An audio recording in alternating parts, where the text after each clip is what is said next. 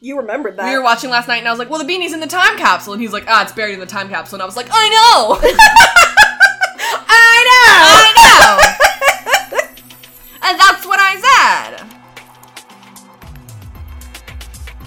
Hello and welcome to our Riverdale podcast, brought to you by the Aficionados Podcast Network.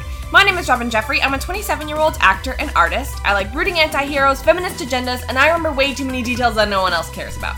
You can follow me personally at Robin E. Jeffrey pretty much everywhere, and our fun fact for this episode is going to be all about our mind desk.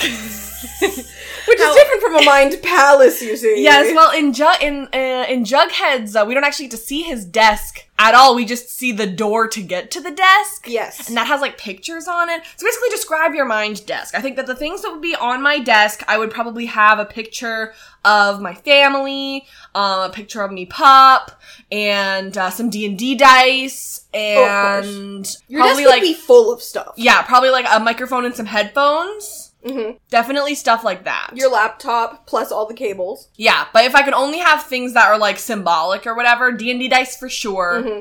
If I can't have like a picture of my dog, then maybe I'd have like a little figurine that looks like him. Yeah. You know, or like something um like like, a collar. hmm yeah. and then maybe something that represents Disney World. Also, Oh, but of I course. Mm, really love Disney World. But of course. Yeah. Like a maybe like a little um globe with um the Magic Kingdom in Yeah. it or something. hmm Yeah. And my name is Brittany Ray. I'm a 32 year old artist and writer. I like badass moms and long naps. I'm on Twitter at Britannia, where I can be found attempting to be interesting and talking about my cat. I need to update my bio. I can't take naps anymore. I still like them, but I Oh. can't take them. Mm. Mine, okay, so mine would be I've planned this down to like what the desk would look like. Mhm. So mine would definitely be what I have now, which is like a bright white crisp desk. I Mhm. really love that as a backdrop. And then I would have little like plants Mhm. because I really like plants. I really like the look of plants. Um but they'd have to be fake because I kill plants. Yeah. I would definitely have my wedding rings because, you know, I have wifey, of course. Mm. And like a little like pride pin Oh yeah, like I'd have like a mug on mine with a little ace. Flag. like yeah, like a little ace flag. Mhm. And then I would definitely have like a lot of the accessories would be pink and gold because that's just absolutely what I'm into. Mhm. And then with just like a little bit of matte black in there too. But I think the objects would be things like um like an apple pencil for Mhm. like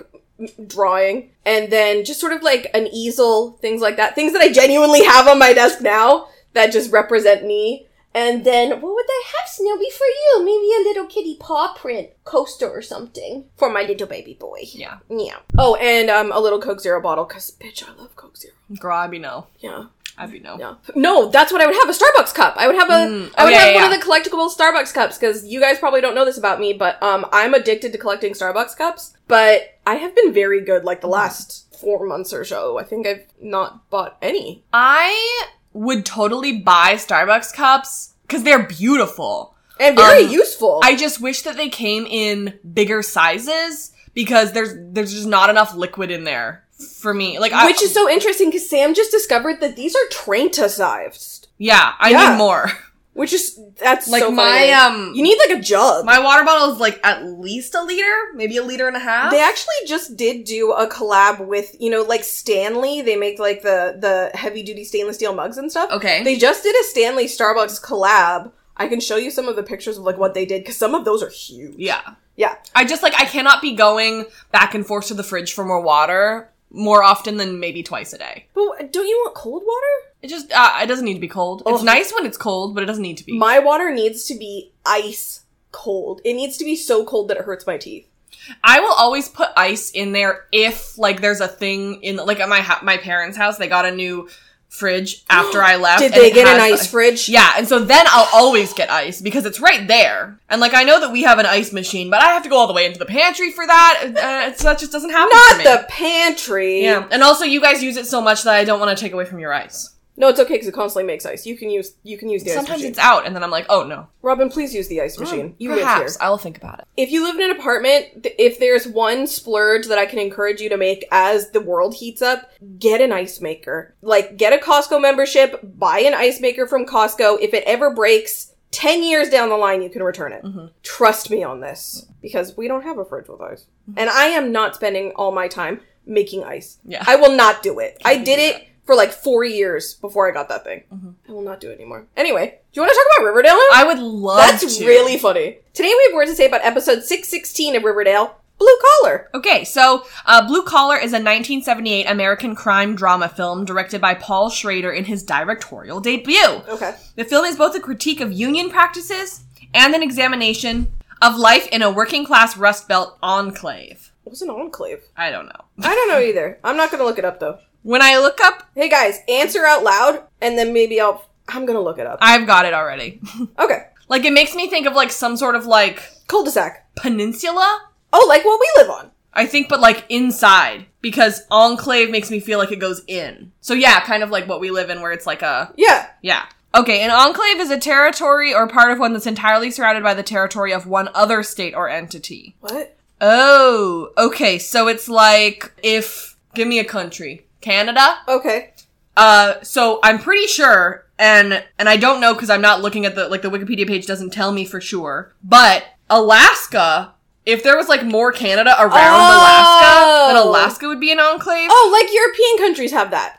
Yes, but I think that, never mind, that wouldn't be true because all of it isn't, like, Yeah, most of it's water. Yeah, well, most of it is uh below us. Most of United States, right? It would have to be the whole country that is surrounded. Enclave. It says the Vatican City and San Marino are both enclaved by Italy, Oh, there you go. Okay. and Les- and Lesotho is enclaved by South Africa. What could you theoretically argue that Washington D.C. is enclaved by its surrounding states? Then Um, if it is, if states are a thing, if, if states count and are not just countries, because it's an entire, it's a territory entirely. oh, I so- see. Oh, Point Roberts.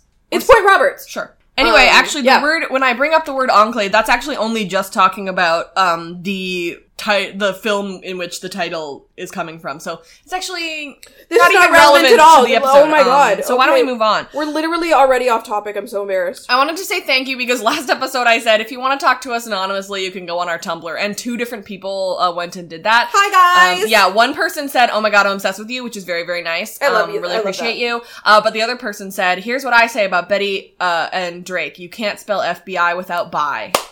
And I just want to say, And I you're right know- about that. I know whichever one of you said that watched the X Files, and if you didn't, watch the X Files because then that'll be doubly true. Mm-hmm. Yeah. Um. Yes, I completely agree. And also, seeing the trailer for next episode, I mean, you're all correct. I'm obsessed. I'm so excited. So let's talk about Tudor Boot for this episode. okay. Uh, just really quickly, I'm gonna give it a two. Done. Yeah. yeah. It, it was a great episode. I enjoyed this episode so much, and I give shoots so infrequently that I want to give this episode a shoot. Mm, okay, I straight up loved it. but you're lowering your standards too much for shoots, then. I know, but but then I never do any shoots.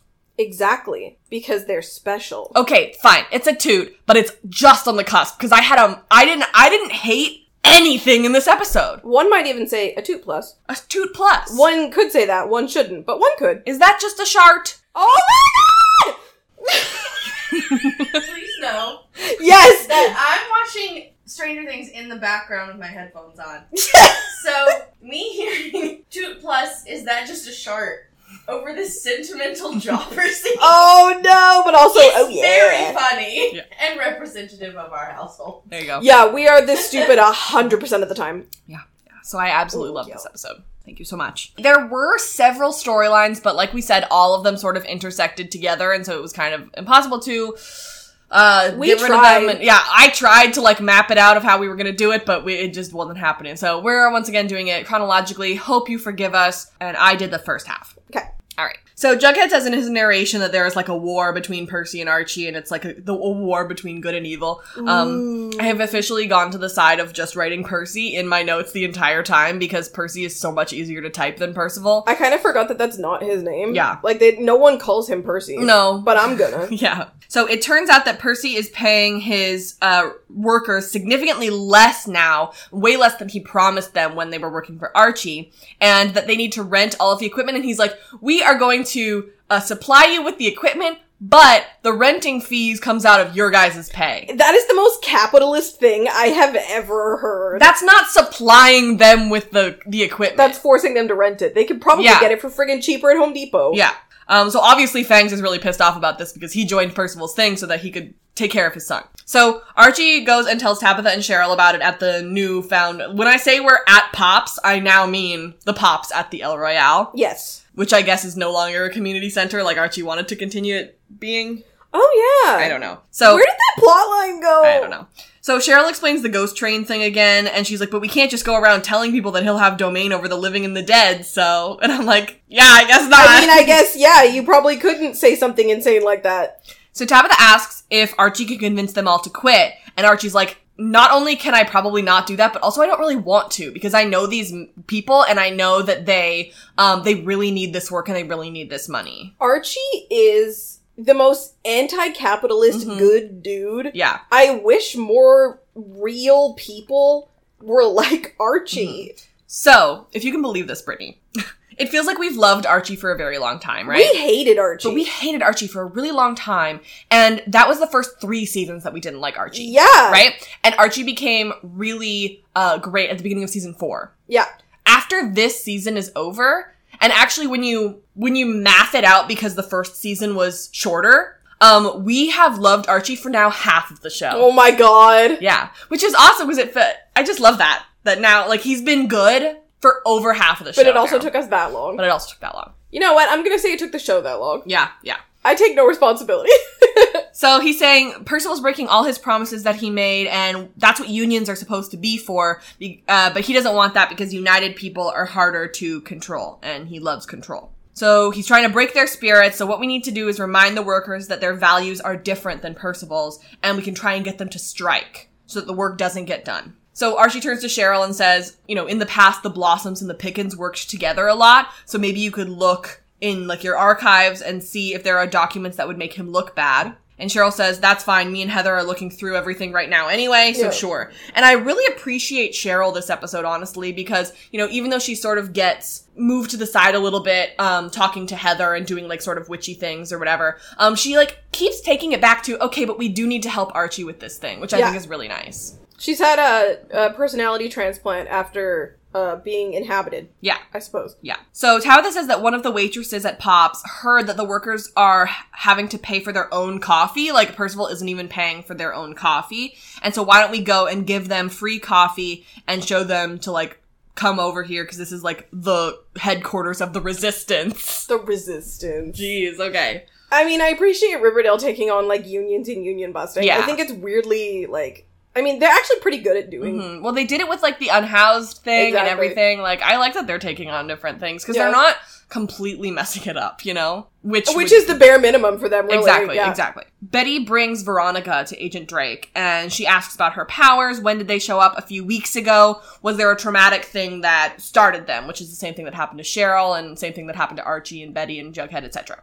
Yes, the traumatic thing was my father's death. No, no, What do you mean? she was cursed by Percival. That's I know, not they're- how that happened. I mean, that's fully true, right? Like, Veronica developed powers because she refused to go get her painting back and Mhm. Percival cursed her. Yeah, that's true. She's such a liar. And like Agent Drake clearly like believes in all their powers. You don't think they'd be like, actually, there's a supervillain who's working against us? She totally like, she believes knows. that. I feel like the writers kind of for- already forgot how Veronica got her powers. They Mm. were like, we need to get Veronica powers. It was like just that one episode that they talked about it. so stupid. So she's like, "Wait, are you Veronica Lodge of Lodge Rum?" And she's like, "Yes." so Drake, she knew of Hiram because she used to be an ATF agent, which is the Bureau of Alcohol, Tobacco, and Firearms. oh. Um, so she uh, tracked his rum stuff and his jingle jangle stuff, and then she got taken away to work on My um, rum don't jingle jangle. my rum. that's good. That's good. And then we started working with illegal absinthe stuff.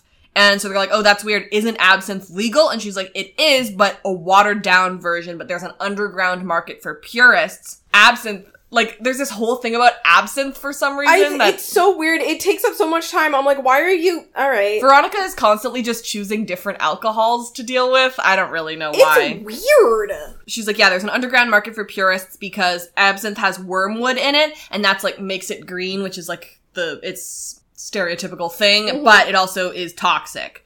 Um, but uh, also you seem to be filtering toxins really well and perfectly. You're very healthy. And then Betty gets a call from Alice. Okay, So basically, the long and the short of it is that Veronica can filter toxins. this Boom, was- done. This scene was just putting the idea in Betty's Veronica in Veronica's mind to make absinthe. Yeah. So, um, Betty gets a call from Alice. She gets home and um, she, he's like, "Where, where is he?" And she's like, "He's in your in your bedroom, right?" And so Betty's like, "Oh crap!" And she like runs in with a gun, thinking that he's doing something bad, but it turns out that This he's just is- it's like a hospital bed. You guys, it's Charles. When I tell you that Robin screamed, Oh. I screamed because this was before the title card. Yeah. It was before they showed me the guest stars, right? So she had I no was idea. like, ah! I screamed. I was so excited. You guys know how much I love Charles. You loved okay, but like here's the thing: Robin loves Charles because Robin created an alternate version of Charles in her head. Uh huh. This Charles is nothing like your Charles. Yeah. but she's now grafted that personality onto him. Uh huh. It's very funny. Yeah. yeah.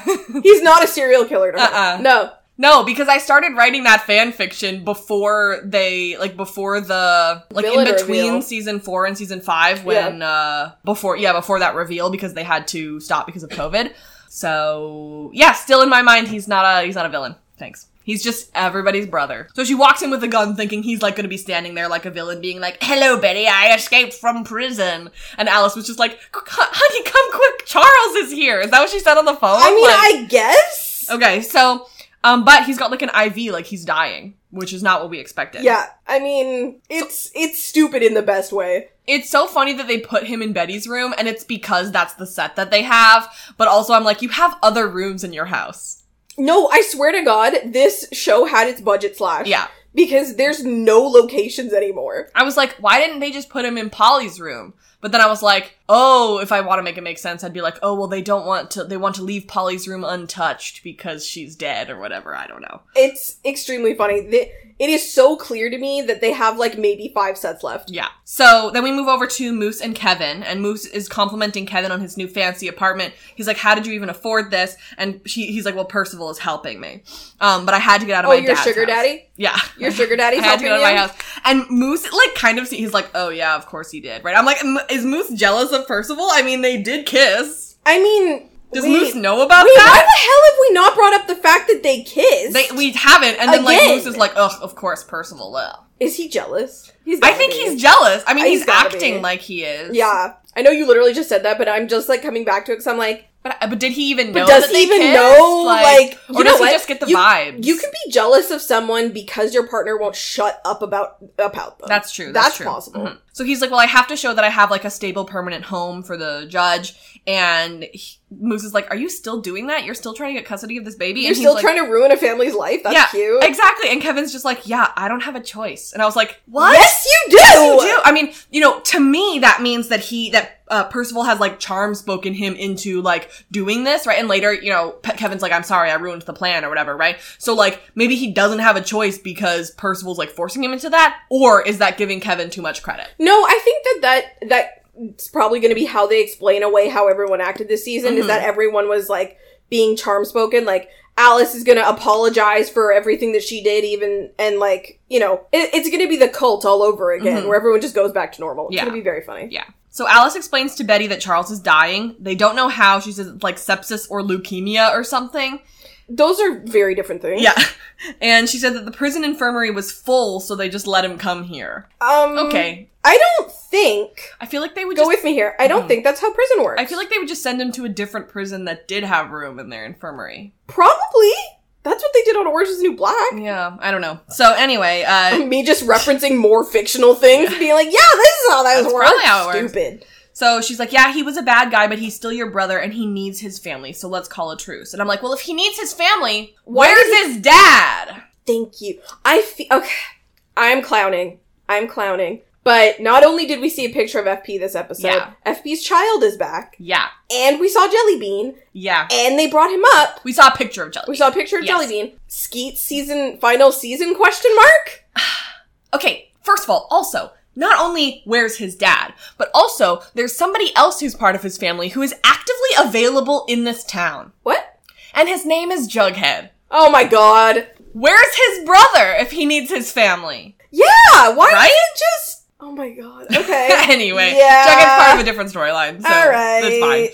So Tabitha, they're at like the railroad where everybody's working, and they brought one of their pops food trucks, and they're handing out coffee to the workers and everything. Frank comes up, he's pissed off, and he's like, "This is against our policy." I'm like, And I'm like- getting free things is against your policy seems fake. Man, it's really it makes me sad that they made Uncle Dilf and Yeah. Mommy Milf both Evil. evil. It makes me so upset. And uh, Sheriff Dilf is also evil. Exactly. It's like any adult has to be evil so that all of the kids. I mean, I call Excuse them me, kids, it's a but now they're- CW. So I know. I-, I call them kids because that's what you know. They used to be the kids, and now they're full adults. Either like anyway, but they all have to work by themselves. They can't get any help from the adults, and they have to make that true. It's genuinely so funny to me that that's like the CW blueprint. Mm, You know, like no help, yeah, and the adults have to be evil every single time. I'm like, Yeah. don't adults write this show? right. So Tabitha's like, well, we're just telling everybody about our new promotion. Like for some reason, sorry, uh, going back to what we were just talking about. Oh, no, here However, we go. Pop is allowed to help. Parents aren't allowed, but grandparents are. Okay, but listen, Pop is the most wholesome man in the entire world. Yeah. Mm-hmm. You couldn't make Pop unlikable if you tried. If Pop killed someone, I'd be like, yeah, well, they probably had it coming. Yeah, probably. It's Pop. hmm So she's like, just telling everyone about our new promotion. It's only 25 cents for a burger, same as when the union started in 49. Um, how does Tabitha make money at Pops? I don't think she does. The thing is that she keeps being, and I have this later in my notes, but later when she's like, we, ha- we, we offered to help with the medical expenses for this guy who lost his foot. and I'm like, how do you make money? Well, actually, Tabitha also, so she has her satellite thing at the Babylonium, that's true. and she said that she has a couple trucks. I Mhm. bet with the slow expansion, Tabitha's probably sitting pretty by now. That's actually true. And you know, they sell a lot of burgers, and they're probably going to sell a lot more burgers because of this new promotion, which is a significant discount. It's But- so significant that I don't think she's turning a profit on those burgers. I don't think so either, but I'm also like, but what do you need with a burger? Like maybe your your burger is 25 cents, but you still have to pay for your fries, you still have to pay for your drink, That's a good point. right? Yep. And her main thing also is milkshakes, Milkshakes. right? So, yeah. Anyway, I, I'm just like, she gives away a lot of money, so I just wonder about that. And I, I think it's just because like it's she's just such a good person. Yeah. Like the Tates are such good people. Mm-hmm. Ugh. But yeah, I mean that's fair. I would Bringing- love to look at Tabitha's books, but I Yeah. wouldn't understand any of it. Bringing in Tabitha was one of Riverdale's best decisions. Hundo. Um, yeah. So she says, "Yeah, you should come over because we're having an open mic night tonight." And we were like, "Ooh, who's gonna sing?" And then no one did. Why like uh, you guys robbed me of open mic night? What's Yeah. wrong with you? Like, all right. I wanted to see that. So uh, Percival goes into Reggie's mind and sits down at his mind desk, and he His goes mind through desk. goes through the comics and finds the comic and sees that a, a paper was written or was ripped out. Right. So he's like, mm, I must have underestimated Jones, and he comes back out and says, Yeah, you're right. They they did take a memory from you. So this establishes that Percival and Jughead have the same kind of like hmm not They I can guess the both same do kind that. of power. Mhm. I guess that Percival's just more practiced at his, but I do Yeah. think it's the exact same power. It is, yeah. Except, um, Without the charm speak, of course. yeah, and also Percival has his hearing as well. Oh, that's right. Yeah. But no, but the, the hearing isn't like part of Jughead's powers, right? Yeah. Is it? Oh, Um, it might be. Well, no, he just hears people's thoughts. Yeah. I think it's interesting that he can still like hear and understand what Veronica is saying to him after his powers sort of get like all staticky. You know Oh, what I mean? yeah. Like he's still talking to Veronica. Probably reading lips. yeah, probably. Yeah, Or or the writers forgot that he's deaf. correct. It's that one. So, um, Reggie's like, yeah, okay, well, anyway, you were gonna teach me magic, um, and he's like, sure, yes, and he hands him a ventriloquism dummy. Th- guys, this is not a joke. It's literally he had it made. Please- yeah, like think about the implications of handing Reggie a ventriloquist dummy that looks like Reggie. Yeah, Reggie's Just like, like, are had you? to go have that Yeah. made. And he's like, cool. So another person just calling me a dummy. Great. Not only a dummy, but a puppet. Yeah, for sure. Oh, Well, that's another thing I was writing down. Like after he was just like, "Hey, boss, you can go and try and get into Jughead's mind now." I was like, "Oh, Reggie's just another freaking lackey." He's just yeah, he's a flunky. Reggie's like, "Uh, actually, Veronica, I can do things for myself." And then he And then turns he just does around it. and Looks for a works for different other master. people. Yeah. yeah. He says this is the oldest art of deception, and so during uh, Jughead's act, you can distract him by throwing your voice, and I'm going to go into his mind. I'm not going to kill him, but I'm going to incapacitate him, and it works. This is my favorite thing is Reggie somehow learned this really, really Mm-hmm. difficult skill in a day. It almost feels like magic too, because when you see him as he's throwing his it voice, looks like magic. he fully is not opening his mouth at all. I Yeah. understand. Sorry, I Go ahead. understand uh, how ventriloquists do it when the puppet is like right beside them, you know, and you can sort of like their mouth is a little bit open and they're doing it because it's right beside. But throwing their voice like across a room, that makes no sense to me. And I know that is that actually a thing? yes, like, I this is- cannot even This fathom. is the thing where Reggie was like, "Where- "When are you going to teach me magic?" I mean, you absolutely could argue that this is magic, Mhm. but it's magic that we have. Yeah. You know, it's not magic. How does that happen? I need to do more research on this, but like, I just like, I can't even fathom how one would do that where their voice comes from a different like side of the room or something. Like, that just makes no sense Well, to me. Uh, To me, it's kind of adjacent to people who can um close their mouth and still talk. Mm. My sister can do that, Mhm. and But it doesn't sound, but it, it sounds different. yeah, but I think it's like adjacent to like just sort of how your vocal cords are built. Mm. All right. So back at Pops, Tabitha gives a burger to Fangs, and Archie asks Fangs and also Carlos about their new contract. And Fangs is like, yeah, it sucks. It's longer hours, lower pay, and there's no overtime. Like, it sucks. Like, may I just say how absolutely classy it is of Archie to still be like, "Things, I'm gonna help you any way I can Mhm. because it it's not about my ego. It's Yeah. about you you needing to support your family. yeah. And so he's like, there are ways that you can save yourself. And they're like, Percival's not going to go for a union. no, And he's like, yeah, but the union would protect you. They're like, listen, but we can't quit, Archie. And he's like, I'm not asking you to quit. No. Don't quit. no, I'm just saying that you're the one who's doing the work and he's the one who's hanging out, right? You- so so you you, deserve have more. power. yes, You have power. they have negotiation power, Mhm. and that's like one of the things that I think is currently happening now, which is why I think the storyline is brilliant. Mhm. Is the rise of talks of union and being like the power is actually not in the hands of the capitalists. The power is Yeah. in the hands of the labor. Mhm. And the quicker people realize that and the quicker they realize that they have rights, the better. That's what the great resignation's all about. Is Mm-hmm. Yeah. I don't like I quit my job. Like I personally as Brittany, I quit my writing job because I felt that I was not being valued. And I went and worked for myself. Like the fact that Riverdale is addressing this is interesting to me, Yeah. especially because a lot of these writers are being very underpaid Mm. because um I read a thread by a former CW writer. Yeah. So I, what, are you laughing because no, I was just laughing that I can't. I I just think it's funny thinking about like the writers who are like in the writers room and they're just like, what if we did a subtweet using a Riverdale episode? And I think that's what they're doing. yeah, Because the apparently the writers don't get the same pay as regular network writers because the CW does not classify itself as a network. It's a Okay. channel. Mm, So because it's a channel, they get paid less. mm. So I read that from a former CW writer, and that just really makes this storyline hit different Mhm. because it really does communicate. Like, they have, not only do the writers have the CW's number in terms of like what's happening, the CW is about to be sold. Mhm. There's a lot at play here with this one storyline on Riverdale. yeah, yeah. So Veronica goes and talks with Drake again, and she's like, hey. Oh my god, Agent Drake is a gay person. so deeply. And so she's like, "Okay, let's pivot off of Lodge Rum because you know you know about my businesses, and I want to uh, pivot to Absinthe." And Drake is like, "Okay, well, bef- like I told you before, it's dangerous." She's like, "What if I could distill it with wormwood, which is what the purists want, but it's not toxic?" And Drake is like, "Listen, people would actually super super go for that, and probably pay a lot of money for that. And um, can I be in on it?" Um, how is she going to do that? It, does that mean that Veronica is going to distill it in her own body?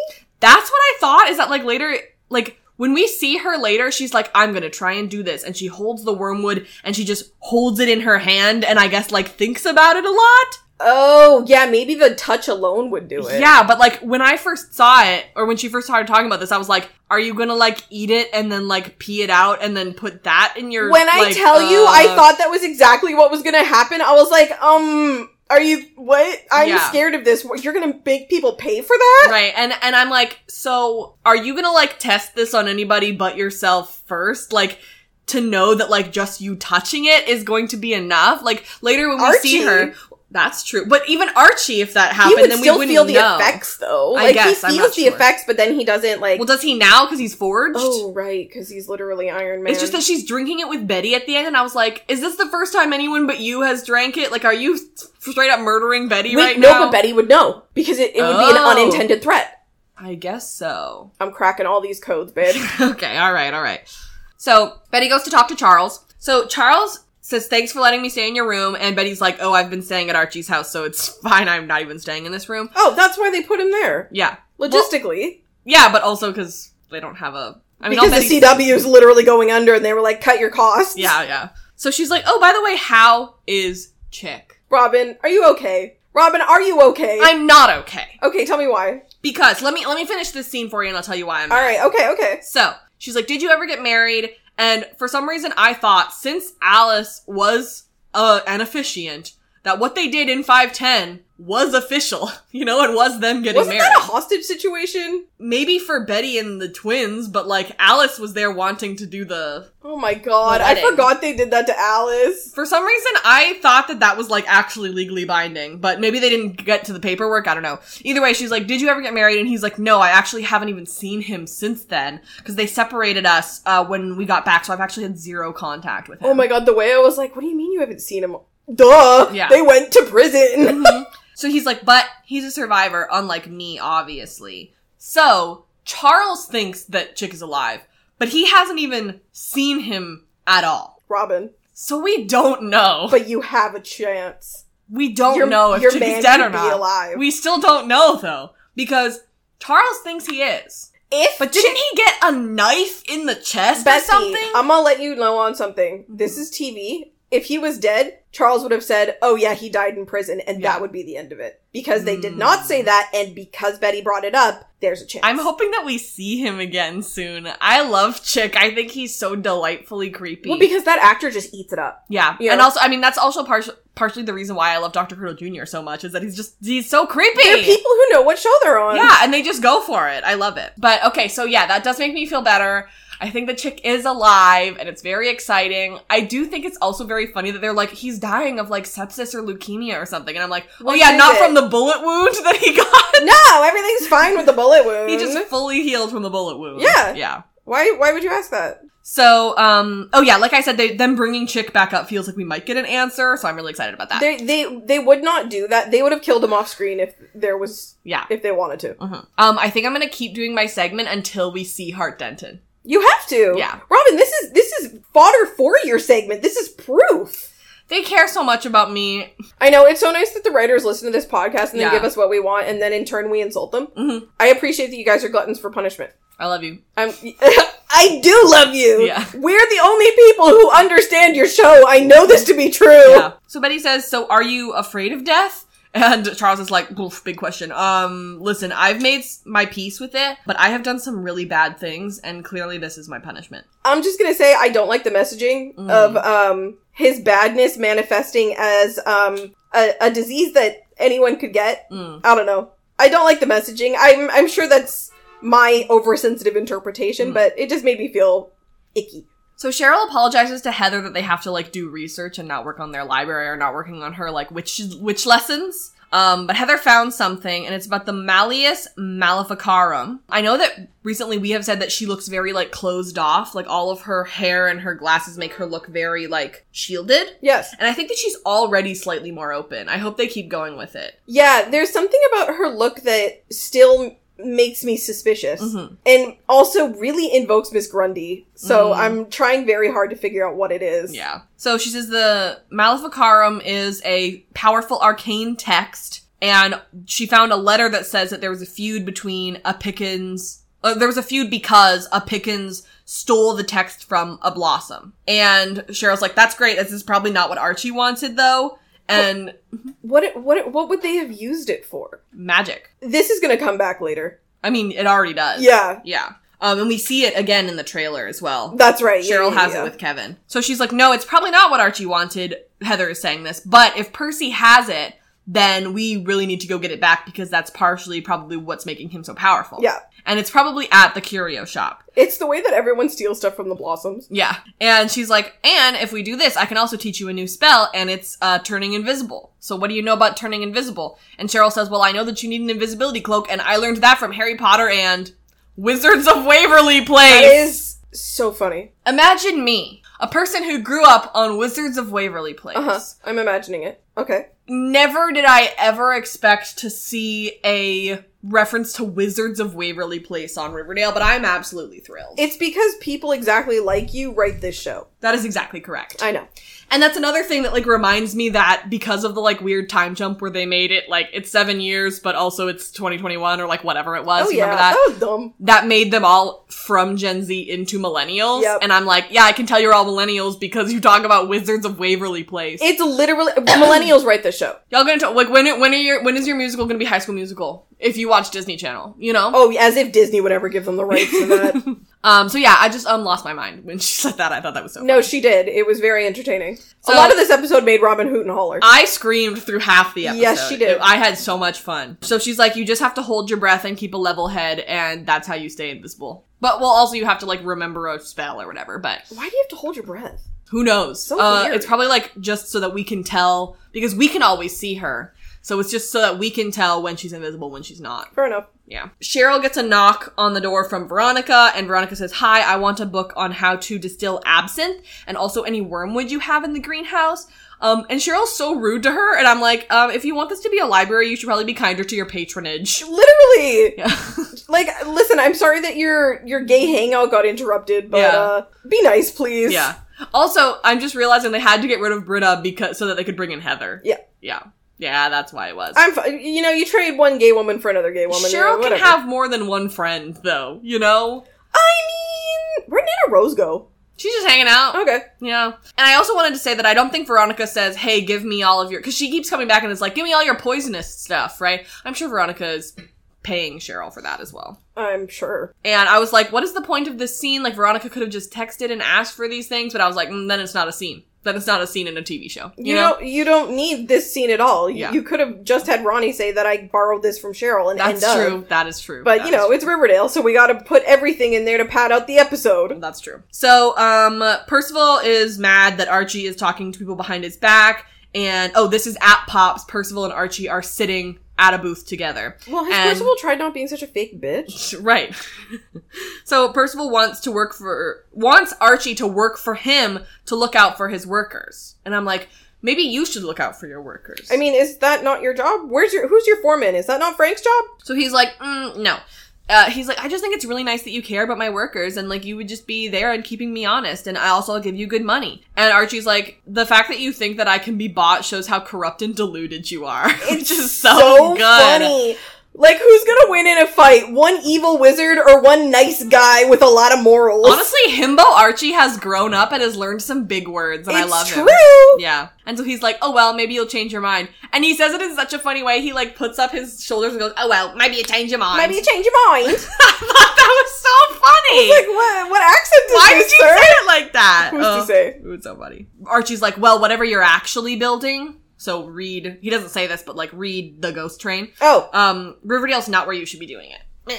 okay. Yeah. So Percy's like, okay, I mean, whatever. I'm- Frig my drag, I Yeah. guess. So, um, Tony and Fangs' lawyer is here, and I don't think they say her name, so I don't know what her name is, but she, she's asking them questions. They say that they've both been serpents since birth. She says that they have multiple arrests between the two of them. Um, they're mostly misdeme- And that's misdemeanors. sexy of them. and they're mostly misdele- misdemeanors, but it's quite a lot of them. And sh- Tony's like, well, to be fair, almost all of them were when we were minors, though. Yeah, um, and aren't those records supposed to be sealed because they're juvenile? Right. I don't know. I don't know. Who She's knows like- how the Riverdale justice system works? Mary, where is she? Oh yeah. So she's like, well, Kevin's lawyers are going to use all of it against you, and also he wants a paternity test. Have you guys thought about retiring from the Serpents? And Fangs is like, no, absolutely not. We will never do that. And Tony says that they're like trying to figure it out because they're wanting to change the Serpents to an activist group. And Fangs obviously is like, I still don't want to do that, but okay. It's the way this was an amazing idea. Mhm. It was such a good idea. This was an amazing idea, and I would have really liked to watch it. yeah.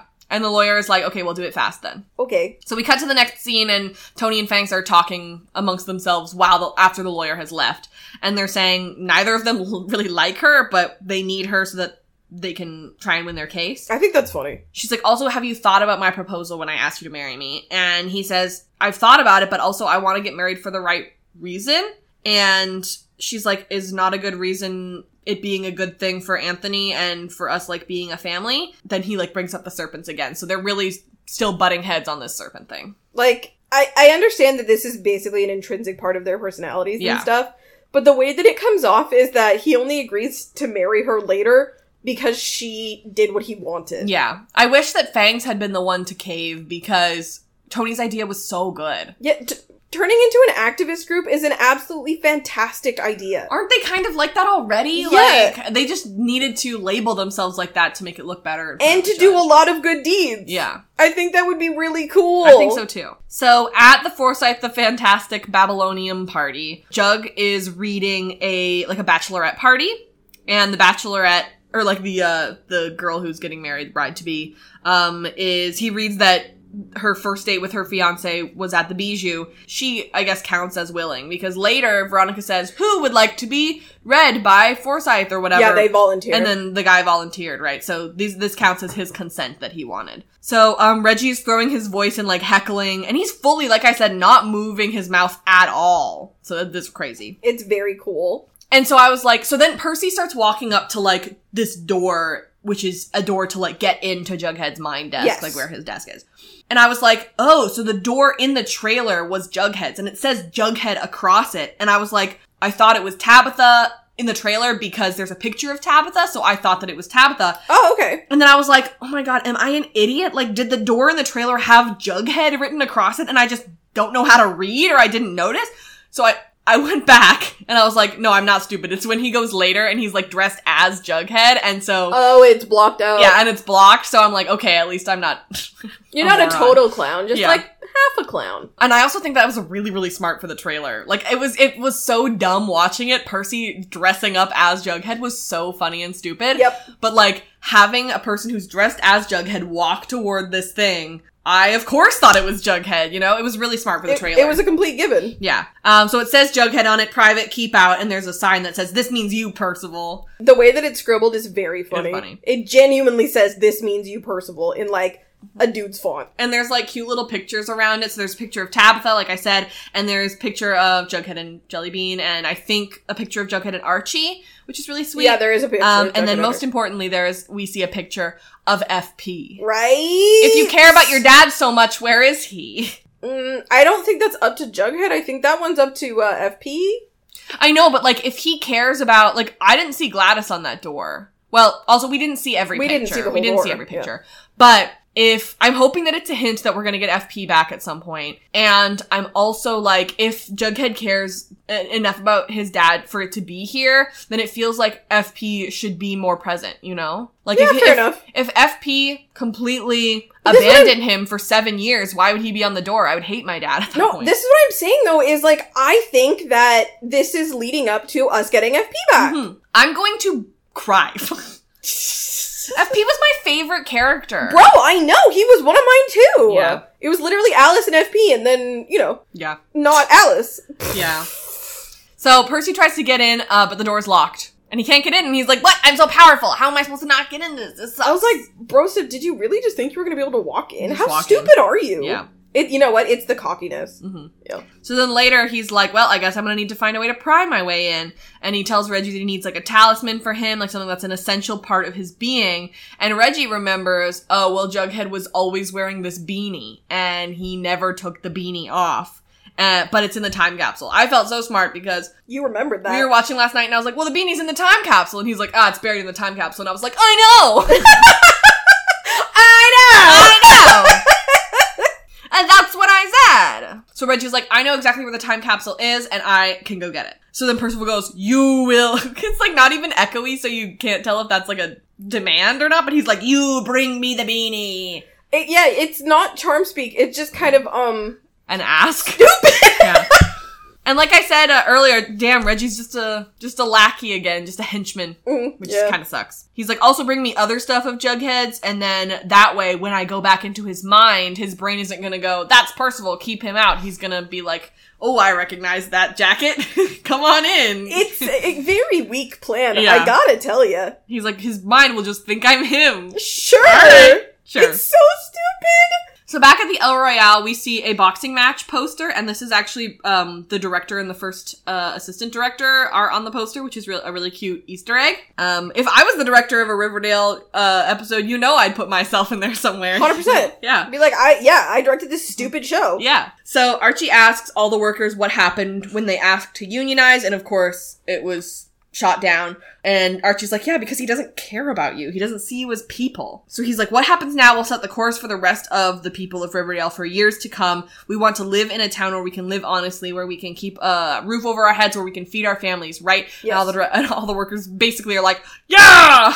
Let's do it! Woo! So Betty goes back to Charles and starts asking him questions. She says, Did you always know that you were like different as a child? Betty's basically trying to figure out herself as well. Exactly. Um, because they're very similar.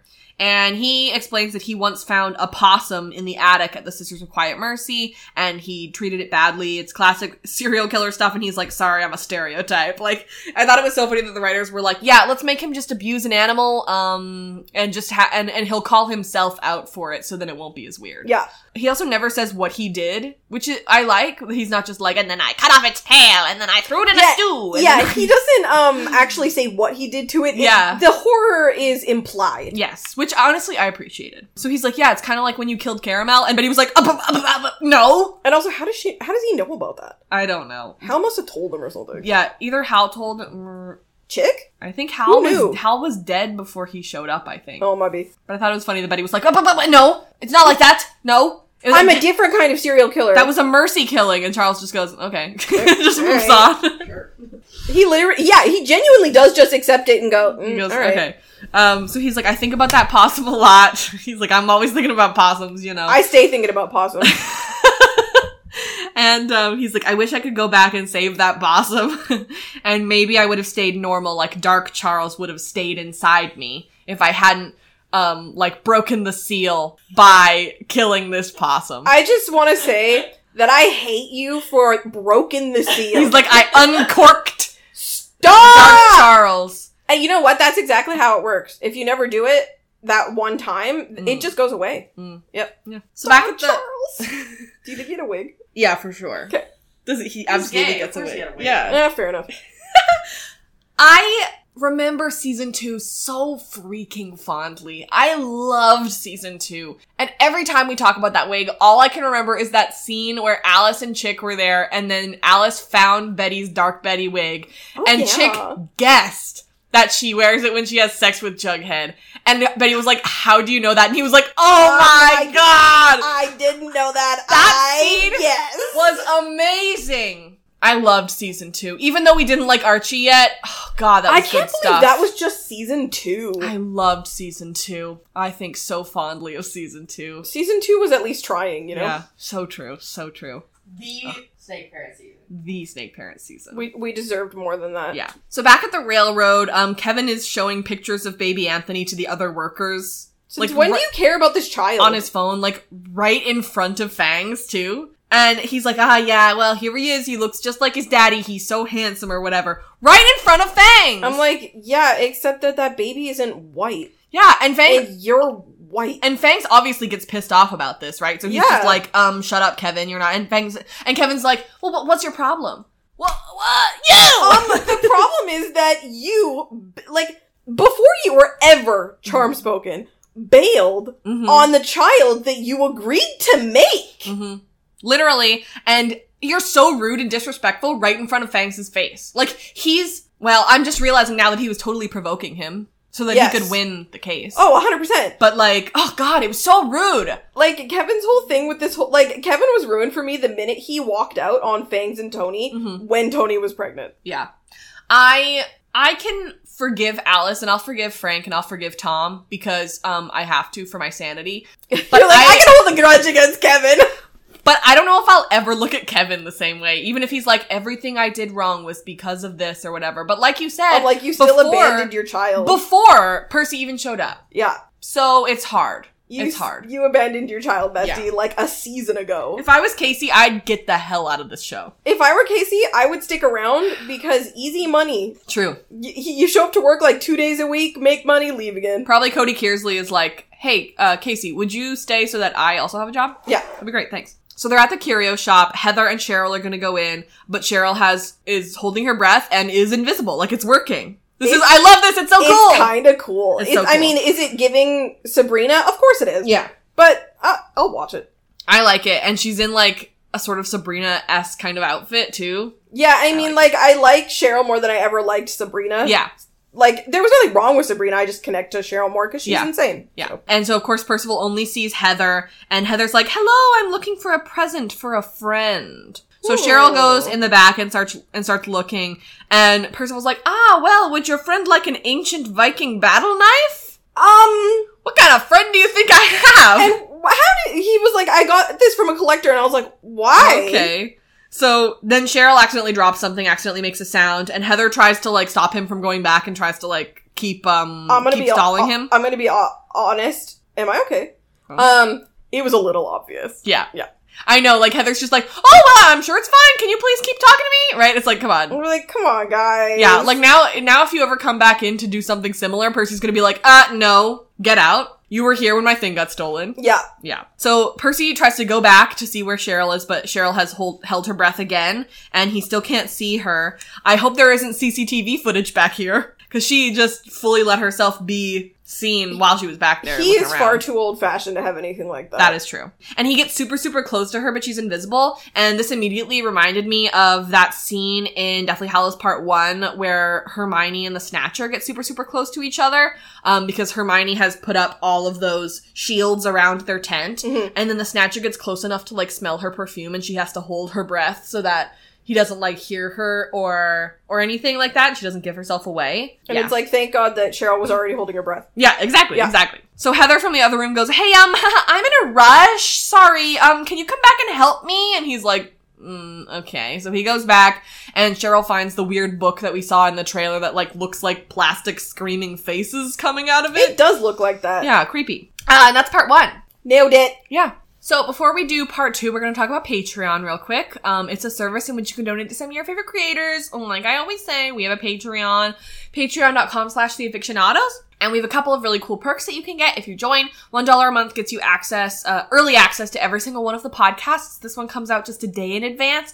Um, but it's worth it when it's a weekly podcast, you know? True. Um, and uh, two dollars is access to our Discord server. We have been talking all about Stranger Things four on our Discord server. I haven't been tweeting hardly anything, but I talk a lot about everything in the, in the Discord server. Five dollar level gets you ten percent off at a bunch of different places where Brittany sells stuff, where I sell stuff, and where um our Lost co-host Casey sells stuff. You can get ten percent off of all those places at the five dollar level. And my personal favorite is the ten dollar level, which is our Patreon only podcast. Okay, love you. Hi which is um, where we talk for about 45 minutes every two weeks about just topics that you guys want to hear about and that we want to talk about. Yeah. Yeah. We basically just do whatever we want. Yeah, and it's it's fun. hmm If you can't do any of those things, just recommend us to a friend. That would be awesome. Uh, it's free and it helps. All right, so Brittany did the second half. Yes, I did.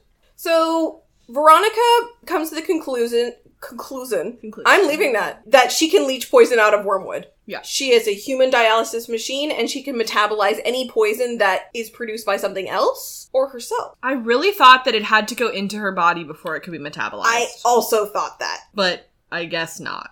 I think that, like, I mean, theory that probably won't come to, to fruition at all, that it turns out to have, like, really bad consequences because she didn't do it enough. You know, like it didn't, like the poison wasn't leached out enough by her just touching it. Like, I wonder if people are gonna start Oh. keeling over. That could be interesting. Like, maybe, like, a week later or I something. mean, because it's don't not know. a power, it's a curse. Yeah. But, however, I have thoughts about that later. Okay. Betty and Archie talk about how Betty thinks that looking at Charles is like looking into a mirror and that Drake has a theory about how moral corruption leads to bodily corruption. Yeah. Basically, he caused his own cancer. Yeah. She thinks that his evil is what poisoning him and Betty is afraid that she has the same darkness, but she never acted on it. Mm-hmm. So maybe that's why she's Okay. fine. She sees. I'm sorry, this is so funny. She sees Alice across from Archie's window trying to suffocate Charles with a pillow and l- takes off out of the room. Did you know that that's how Desdemona I died? knew in you were- Othello? Every time Robin is near a pillow near me, she threatens me with that exact joke. It's not a joke, just a fact. Mm-hmm. All right. Instead of going immediately to that scene, we instead get a Tony and Fang scene. Mhm. Not weird at all. Tony basically yells at Fangs for picking a fight with Kevin. If Fangs had actually landed a punch on Kevin, he would be in jail and the whole case would be completely out the window. And that he needs to think about their family next time he decides to let his ego get in the way. It's weird, but then but then Tony does hit Kevin, and I mean, are there going to be consequences? It's very strange. Yeah, Uh, I feel like maybe? I I liked th- how he's like, "Oh, you're taking Kevin's side," and I'm like, "In what world is she taking How Kevin's side?" is that taking Kevin's side? I really like how she said, "No, I'm not taking Kevin's side. I'm taking Anthony's side, and Exactly. you should too." Yeah. And she was 100% right for that. Yeah. Now we go back to Betty and Alice. Yes. So Alice says that Charles is in pain. This is really the only humane way to do this. Charles requested that she put him out of his misery.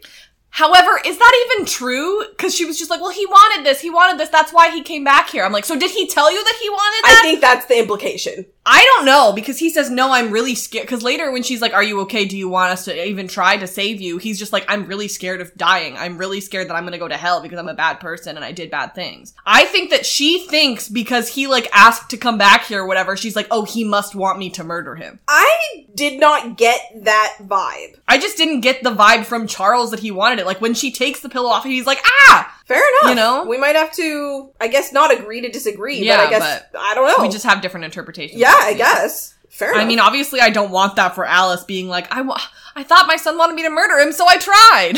okay, but like, why is that You know? literally? That's just the plot. Yeah, of Oh, but it. she's like, she's like, Betty, why did you stop me? And Betty's like, "Mm, what, mom? Why did I Um, stop you from murdering someone? Yeah. Gee, I wonder. Betty tells Alice that even though Alice may think it's the right thing to do, she will regret it. mhm. And that whatever they do, it won't be a mercy kill because there's been enough murder in their house already. Right. I mean, she's right. Uh, she will regret this for the rest of her life. 100%. 100%.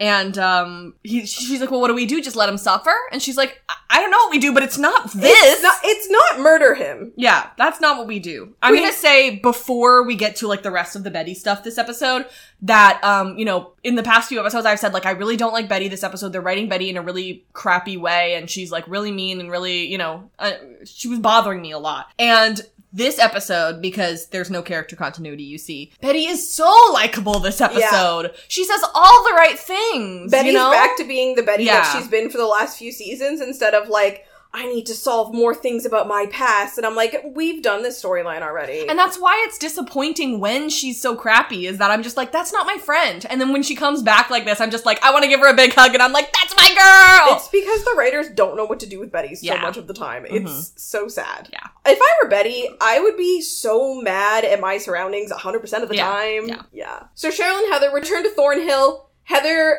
comes to a collection of letters that might require further scrutiny. Mhm. That's the whole scene. she's real pumped to have this book now. And I'm like, I hope this doesn't go to her head, you know? I mean, it's probably gonna. Yeah. And I, and so Cheryl's like, this is cute, but can we like find something for Archie? And she's like, okay, yeah, here are some more letters I found. And Heather seems kind of sad. Well, I think because she wants to talk about things that have to do with Cheryl Mm-hmm. and not things that have to do with like the people around Cheryl. She's just interested in Cheryl. I don't know if the writers did this on purpose, but I kind of got a little bit of a weird taste in my mouth when Cheryl was like, "Okay, but we still need to find things for Archie," and then Cher- and then Heather was like, "Oh yeah, look at these letters," and I'm like, "So did you find those a couple days ago and you just decided not to say anything, or This I this don't know is if that why- was purposeful?" No, but- this is why I'm suspicious as well. Yeah. It just something isn't right, Mhm.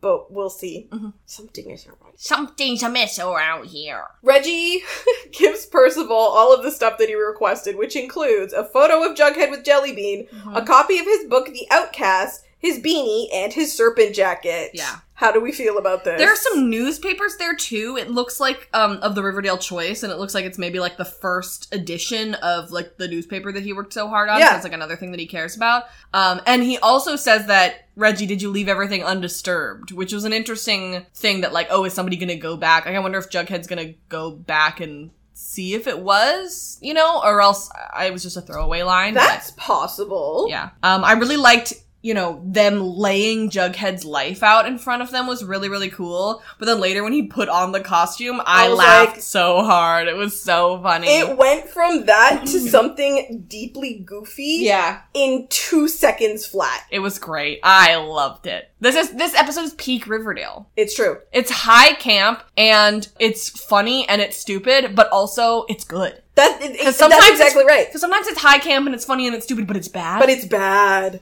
but this episode is good. Yeah. I loved it.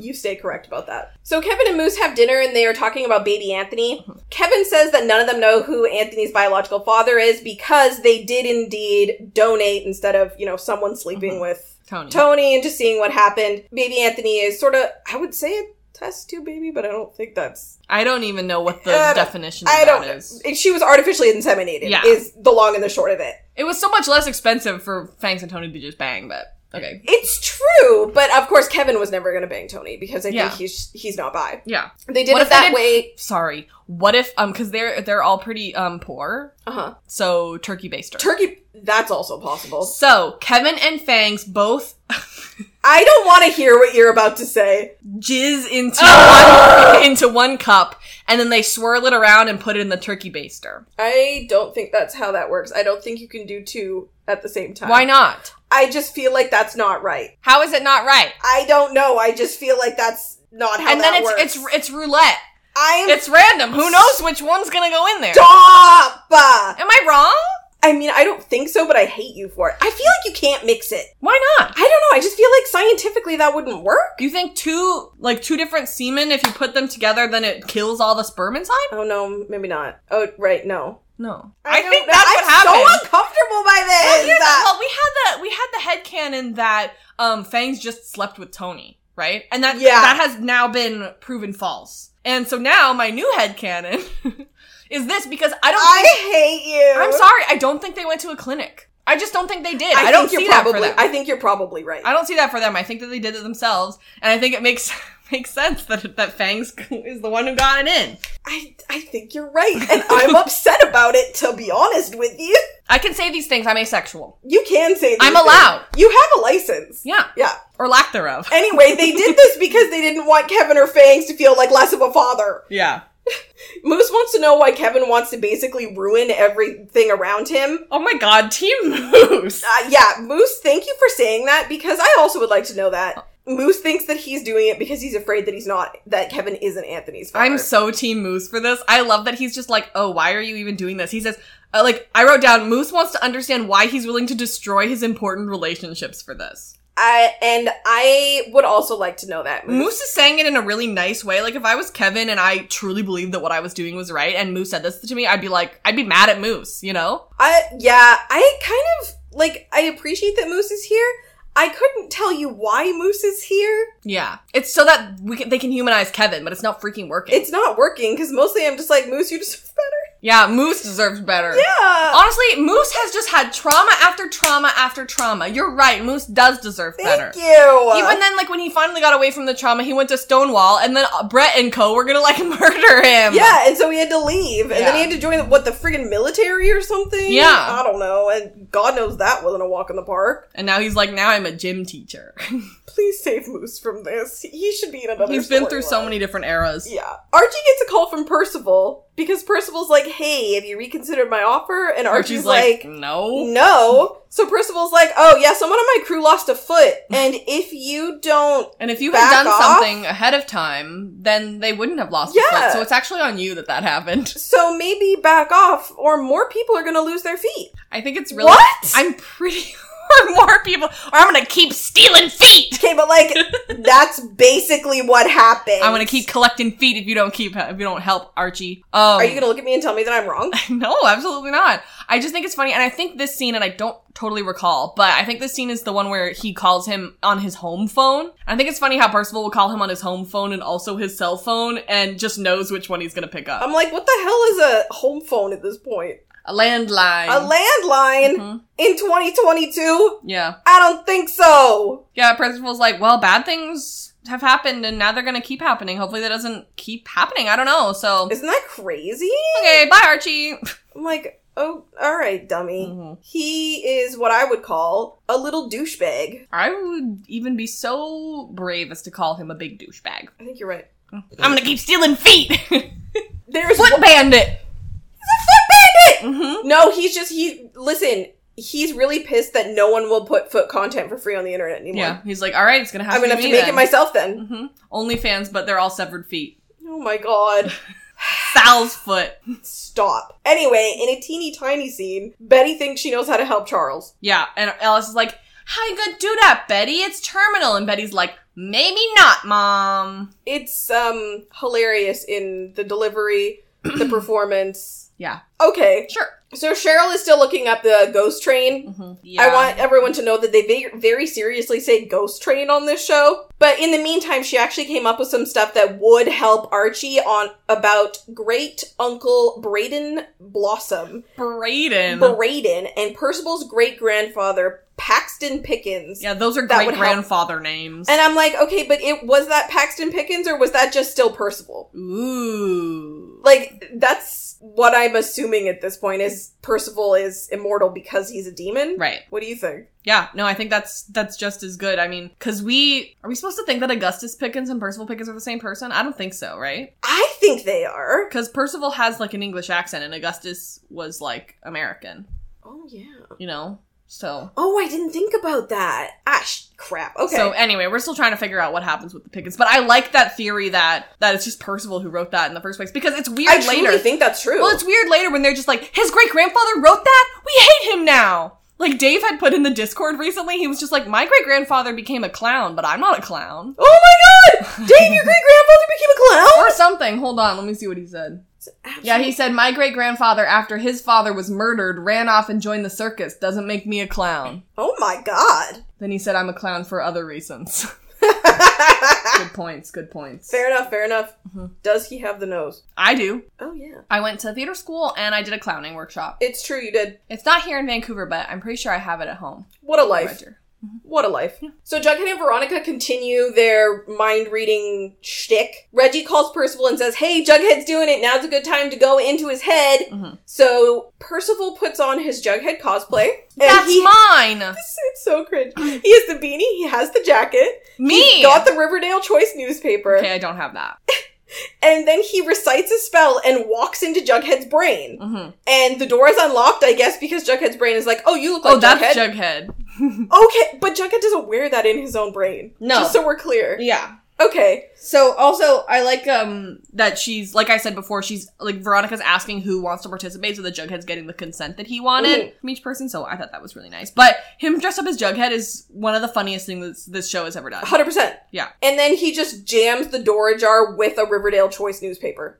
Yeah. Okay. That's that's that was his evil plan. yeah So Jughead freaks out because all of a sudden he can hear everyone's thoughts all at the same time. The door is stuck open, Mhm. which means I guess he has no control over his own powers. yeah he can't So- single any single voice out so he's just Exactly. hearing all of them at the same time So he bounces. He he l- quite literally runs off stage. I feel bad that Veronica's like left to pick up the pieces uh with the crowd with the the crowd Yeah, Ronnie's like, um, yeah, I don't know what just happened. Um, bye. bye sorry uh you'll be reimbursed I guess Exactly. So she goes back to check on Jughead, and Jughead says that he feels like he was hit by a tidal wave Mm-hmm. because he could hear everyone's thoughts at once and he can't shut them out. Veronica says they should cancel the rest of their show so Jughead can rest. I I'm that not was entirely sure what the point of this scene was. I thought it was very, very kind of Veronica to be like, it's okay, we're gonna. I mean, I also think that it was freeing up Veronica to go help Charles. Oh. As well. Um, but I thought it was really nice of her to be like, oh, it's okay, we'll just cancel all our shows. Like, Veronica, who is so moved by money, That's a good point. is willing to be like, for Jughead's health, I don't mind. Okay, That's maybe maybe you've made a point there. I Fine. also, like, I really love seeing them work together because Veronica Never- and Jughead yeah. are together so infrequently. So, I, yeah, I really like this storyline. they're like finally developing a friendship after six years. Yeah. Sorry. Even more years now. like who 10, knows how many like years? 10 years. It turns out that Britta was babysitting baby Anthony Love to see Britta. She looks so cute. She's got little space buns on. It's Yeah. very sweet. On short notice, too, she said. Exactly. So nice. Tony comes in and thanks her for babysitting on short notice, Mhm. and Britta says, "Hey, he was really great. The only thing is, I can't find his pacifier. It went missing after Kevin was here." Mhm. And Tony's like, "Say what?" Yeah. Apparently, Kevin came over because he always comes over to see the baby. No, he does not. Mm-hmm. No. no, he does not. Now the pacifier is missing. What could he need the pacifier for? hmm. Hmm. Yeah, It's a she said mystery. she said Mr. Keller, which makes sense because Kevin is a teacher at her school. Yeah. So it makes sense that she would say Mr. Keller. And then um Tony says, Oh, Kevin, and she says yes, but like I completely missed that part. So then later when Kevin's like, What? I wasn't there, I was like, Was Tom Keller there playing with a baby? Oh my god. Which is not true, but also I feel like if that were true, she would have said Sheriff Keller. that would have been really cute. But, but yeah, I was like, that's nice. I'll be like, oh, just, he just goes to hang out with his grandbaby, even if he doesn't know if it's his grandbaby. I also think it's really nice that Tony doesn't blame Britta at all. Like she's like, No. it's totally okay, Britta, go home. And like this is this is my problem, it's not yours. And also, like, there would be no reason for her to warn Britta of any of this. Britta doesn't need to be involved, and she Mm-hmm. Yeah. would never assume that Kevin would pull crap like that. Mhm. So, yeah. Jughead goes to Pops, but he is still overwhelmed by everyone and leaves. Yeah. That's I, it. my favorite part is that all he can do is hear Tabitha thinking, do, going over her to do, her to do list in her brain. Mhm. She's like, "Oh, I need to do this. I need to do this. I need to do this." Yeah, it was cute. And then there was another guy who was eating a burger that said best cheeseburgers in town, and I was like, oh, it's very sweet. I want a Bob's cheeseburger. I also want a Pops It's cheese. only twenty five cents. Oh, so cheap. I I, thought it was know. forty nine. Oh no, that was nineteen Forty nine was the year that Yeah. it happened. Yeah. So Betty decides to hit up Agent Veronica. Agent Veronica. Agent. Whoa! Shout out Whoa. next next season.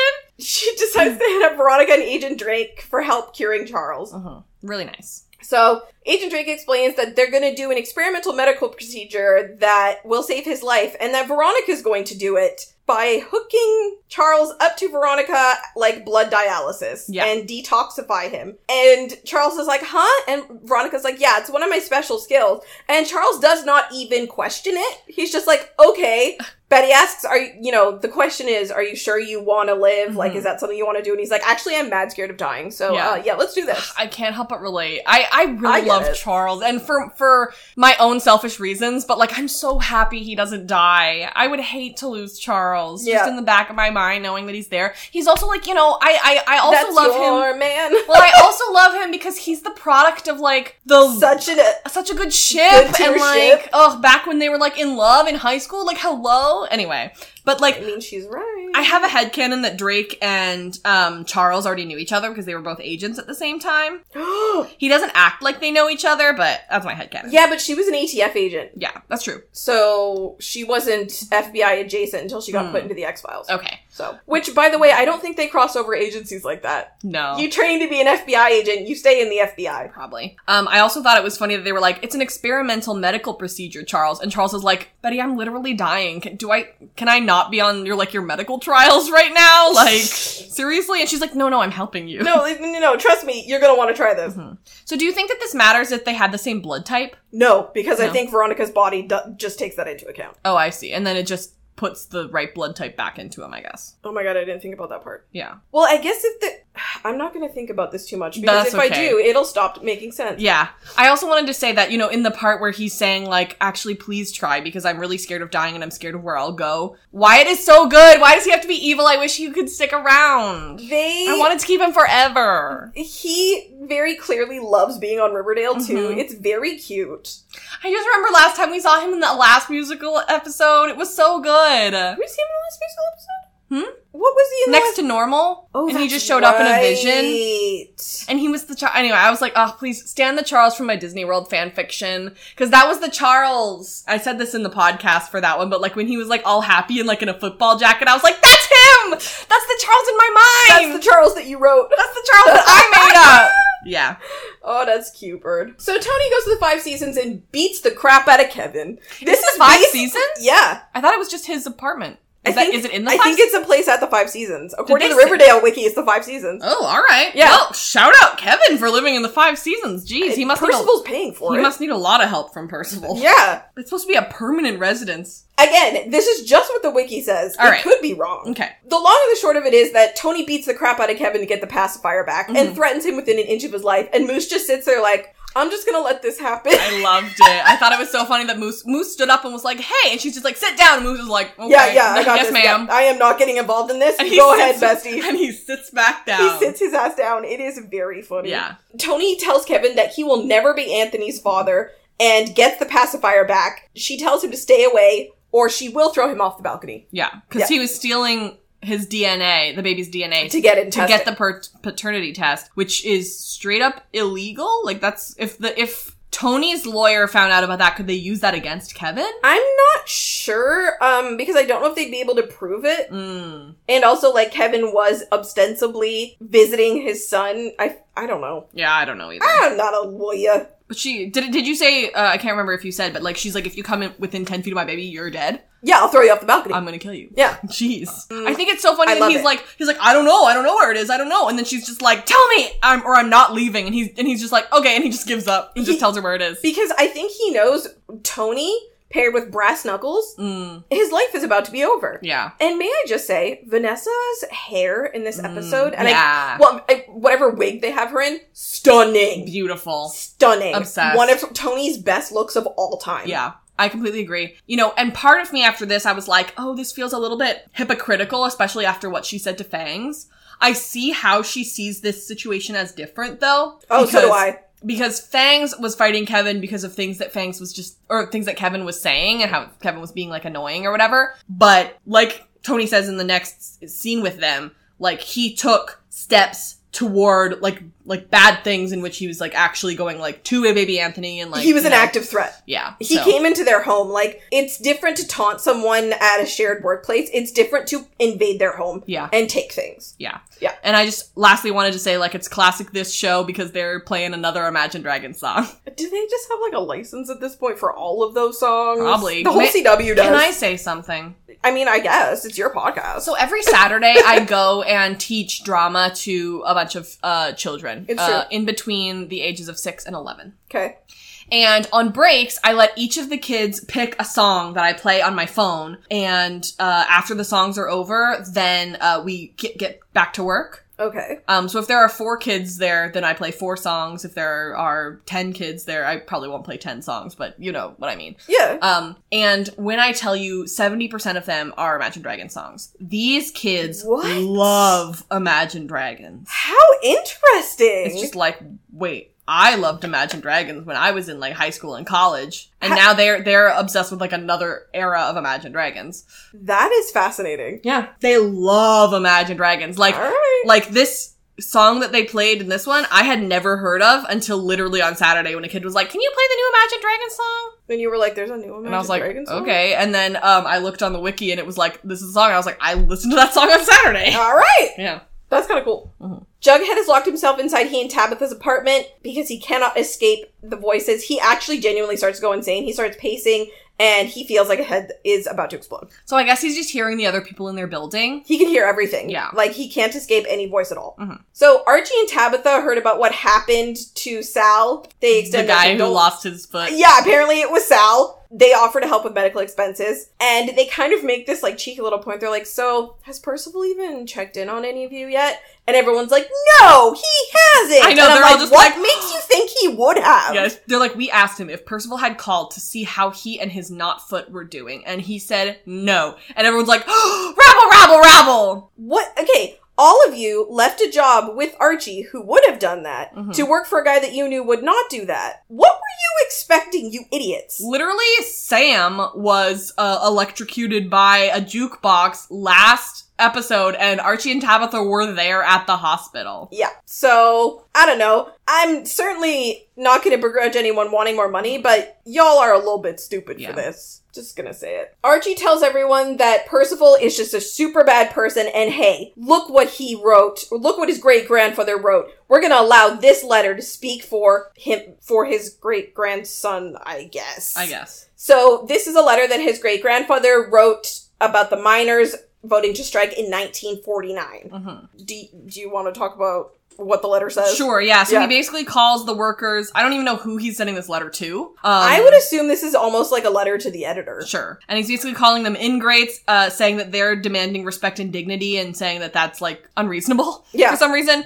Uh, he says that there's more value in the mules that are like moving things for them than in these men and that they must break them and remind them of their place beneath our heels. Uh, unfortunately, this is how Republicans sound. Mm. And he's like, and everyone's pissed off even though it was his ancestor and not him, which kind of feels weird, but. yeah, I am gonna, uh, and I did say, listen, I hate Percival, Mm-hmm. but it is weird to be like, this is what Percival's ancestor said. This is why he's a bad person. I'm like, no, he's a bad person for all the reasons Archie just listed before this. Well, also, like, you know, we've already had this this season where Abigail was like, I'm killing Archie, Jughead, and Betty for things that their ancestors did, you know? And that, that also kind of felt, Stupid. like I said, unreasonable. Yeah. You know, it didn't, didn't really make any sense. However, Percival has recently at the beginning of around this season, he said like, my great ancestor, and here is the statue that I want to That's put up true. about them. So that's why I think this is different. He does deify his ancestor Mhm. quite a bit. Yeah. Which, okay. Sure. But uh yeah, what a, what an idiot overall. Mhm. Uh both he and his great grandfather. Yeah. Archie calls Percival a tyrant and says, "Hey guys, maybe if you unite, you can figure out what to do together. He's like, hey, what I have been saying all episode, maybe you should finally do it Like- now that somebody's lost their foot. maybe in like some kind of I don't know, uh, Like a Union? union? Maybe. I don't I don't know. know. That might sound crazy. Uh, never mind. It was a stupid idea. I mean, it's, it's silly. Uh, let, let's talk about something else.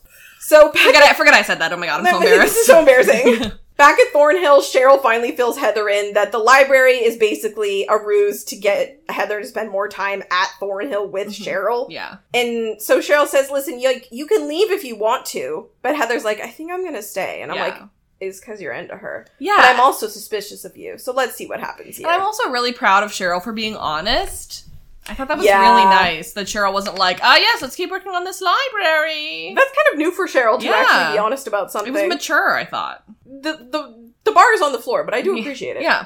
Yeah. So I don't like the scene, but whatever. So Mm. Fangs comes home to Tony and finds out that yeah, she basically beat the crap out of Kevin. Yeah. She's like icing her fists like Archie did. Yeah, she's like she's got the brass knuckles on the Mhm. table and the serpent jacket, and Fangs is like kind of into it Yeah, because and she she's got like- to a fight. And she's just kind of like thinking to herself, so she's had like a lot of time to just like think about what she done. exactly. And Tony tells him that the serpents won't be rebranding, Even though it was a really good idea. denying who they are is a sign of weakness. I'm Mhm. like, but what are the serpents? if not, people who work together to do good things. Like you need to I've seen them define do what the that. serpents are then Mhm. because I don't know what what they're supposed to be at this point in the Riverdale timeline. And also, how is this going to help your case with the judge? It won't. Yeah. Yeah. Ke- She says that Kevin and his team will sink to any level to mess with their family. I mean, yeah, so I guess she's basically saying, let's get in the mud and fight with the pigs. Yeah, which she has said that they would do. And fair enough. She thinks that they need to induct baby Anthony into the serpents and that as his father, Fang should choose his serpent name.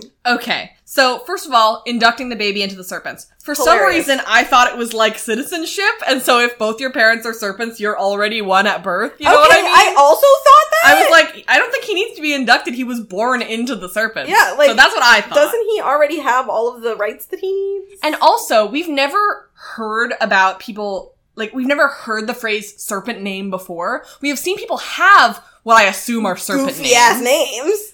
and and people who have regular names underneath. Like for example, Tallboy was named Gerald Petite, which was funny because Oh, Petite yeah. means small and his name was tall. Um Nothing you better know, than one I of those assume, and, shows. and also like Hawkeye.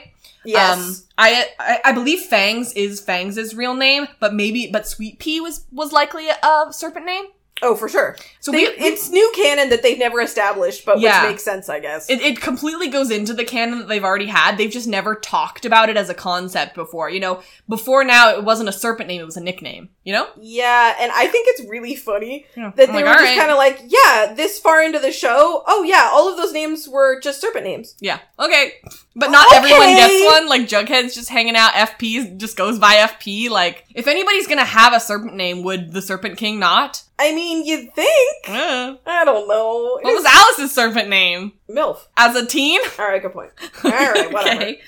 Kevin goes to Percival and says that Oh, he wait. messed up. Uh, what? Fang says yes. Oh, right. And then Fang says yes to Tony's proposal. And they are so cute. They are very cute. I don't like that he only said yes after she basically Yeah. gave in to all of the things that he wanted, but Mhm. they're so cute that I'm just gonna ignore it because it's Riverdale, I Oh, you think know? that- I think that Vanessa's work with Drew this season is some of her best work on Riverdale. She seems really happy to be doing this. she seems really happy, and everything she's doing is extremely genuine. I'm really happy about the Fangs and story and, and Tony stuff, even though obviously we have that one complaint. I'm also happy about it because I think that her being trapped in that weird storyline, like obviously she and Mads are like best friends and stuff, Yeah, but that storyline was so weird. and was so toxic. and I'm stupid. glad that they moved on from it. Me too. I'm like, sorry to the Shonies who that was like your favorite thing in the entire world, but you have to admit that uh, it wasn't necessarily healthy for Listen, either party. as a Shoney, I also think it was messed up. Yeah. If that helps at all. Mhm. So, just Yeah. saying. Kevin says sorry to Percival for messing up their plan because uh, Tony beat the crap out of him and took the pacifier. Yeah. Percival kind of just like is like, eh, it's fine because I already knew that you weren't baby Anthony's father. Do you think that's true? What? Yes, I think that's true. You do? Yes. I think Uh, That he just like he's like, well, I just know things, Kevin. I, I think he had the DNA tested at some other point. Okay. When, you know, like when he kidnapped baby Anthony. for some reason I kept oh yeah, he did kidnap baby Anthony. Yeah. I guess for some reason I kept thinking like what is your goal here? You know, I kept thinking there was some ulterior motive for him to tell that to Kevin to like get Kevin to to like break Kevin or something. to break him or like to make him more. But I feel like if you tell him he's actually not your baby, then that would like make him not try as hard. I think it severs the emotional connection, hmm but it might motivate. And like, why did I he don't make him know. go through all of that stuff Yeah, if he what already was the knew the point? answer? Like, so that they could get the paternity test done legally and so that like he could use it in court maybe? Yeah, now I'm sitting here like, what was the point of it? Yeah. But anyway, apparently it's Fangs, which uh, I am extremely happy about. that yeah, it's- that like it's we've Fangs. been new, but it's nice to hear. Yeah. And I like that when he says that, Kevin looks back at Moose because Moose had just called him out for like that being his big fear that he wasn't the father. And now, oop, there it is. Yeah. I would feel sorry for Kevin, except that I don't. Yeah. Sorry. However, Percival is extremely threatened by this baby because he says that the baby is the future. He's like, I am the future, but also this random baby is the He says, future. This baby is the future, which is too bad. He goes, So am I. And there can only be one. I will fight this baby. I will fight this baby in the sky. What? I will lift this baby into the sky and I'll punch the baby. Literally, it, it makes no sense. This is the first time that Percival has said, "Hey, this baby is a threat to me." But um, I'm gonna buy it because I mean, he did. Get, I guess he did kidnap the baby. It's very Hades versus Hercules in the in the Disney sh- in the Disney movie. It's very Voldemort versus versus Harry I Potter. was literally gonna say it's Voldemort trying to kill a baby. yeah. You dork. Anyone who's threatened by a baby makes me laugh. I'm like, it's a baby. There can only You be guys one. are I will fight the baby. idiots. Oh, I thought it was so funny. Yeah, this is um a comedy show. At Shut this up! Point. I mean, that's another reason why, like, I, I obviously hate Percival, but I think Chris O'Shea is doing such a good job of like knowing what what he's doing and what show he's on, and just he is going having the for time it. of his life. You can tell. yeah, yeah. he's he's he gives menacing s- just such a good look. hmm I also like I can point out multiple times in which I've been like, mm, that's some genuinely good acting from Chris O'Shea. Oh yeah, Yeah, like so, like I can see every single choice that he makes. Um, when there's like a change in a scene or whatever, you can see it in his eyes. He's he's very talented. yes, he's he's a very good actor. I Mhm. completely agree. Yeah. So I guess Charles doesn't have cancer anymore. Is leukemia leukemia is cancer, eh? Yes. Okay, okay. So he says, "Hey, thank Veronica for me." And Betty's like, "Okay, like here's the thing. When I first heard you had that, I kind of suspected that Veronica that can was help. going to be possible, but I wanted to find out if you were worth saving." Ooh, Yeah. And Charles is kind of like, mm, that's fair. That's that's totally fair because she says by saving him, she will not give up on herself. Yeah. Moving back to Veronica really quickly. This is why I really love this for Veronica. Because Veronica has changed it from a curse into a a blessing. gift. Yeah. Yeah. I think this is awesome for Veronica because now now not only does she have the ability to like kill and poison and all these bad things or whatever, but she also saves and heals people. Yeah. And I, that's why I'm really happy about this because I was like everybody has pros and it feels like Veronica's is the one that's just like con con con. yeah. con. And you just kind of had to wait to see what Veronica's probe was Yeah. going to be. So that and makes I think me that happy. The wait was worth it, I Yeah. would say. Mhm. Betty also reveals that she did this for Charles because, or did, she did this for Charles because she wanted to do it for Alice.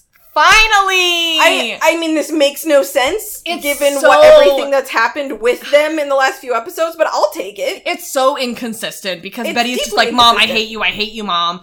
And then she comes back and is like, I did it for Mom because I knew, like, she would never want you to be dead or whatever. You know, do you remember in season two when she thought that Charles was dead Mhm. because Chick said that he was and then she absolutely lost her mind or whatever, Yeah. right? And so, like, even though this is inconsistent, I'm just like, I almost like teared up when Betty was like, I did it for Mom. Like, that meant so much to me, I even think this though. is so funny. They just yeah. go back and forth on whether or not Betty likes Alice. 100%. Yeah. Yeah. that's why I like Betty this episode because she's she's nice to everybody. Yeah. Betty says that she doesn't need to fixate on the past because she should focus on what she's doing in the present. I could have told you that three episodes and saved myself so much. Well, that's what Alice Crap. told her when she was yelling at her. Yeah. And Charles is like, hey, well, what does that look like for you? And she's like, I'm going to catch TBK. And I'm Mhm. like, that Finally, for bringing that back. was your plot at the beginning of this season, but okay. And Charles Mhm. is like, hey, I have an idea about that. Yeah. Guys, it's a really stupid idea. It's very funny. I'm obsessed. I'm really excited for next episode. Thrilled to have a hiatus. Yes. I'm so happy. Yes. You guys know it's been 11 episodes without a hiatus, and that's great if you're just watching, but when I, like, when you're doing active work every single week to put out podcasts it's about it, exhausting. it's Yeah. so much, and I am, oh my god, this is gonna be amazing. I'm so excited.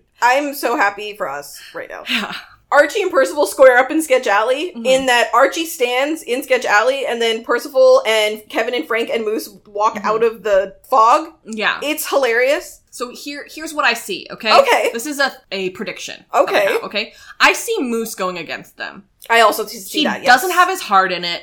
Um, every time that a- anybody else is being charm spoken, he's like, "That's kind of stupid." Yes. you know, like every time that Percival shows up, he's like pissed off about it. I totally see Moose going over to Archie's side. I completely agree. Yeah.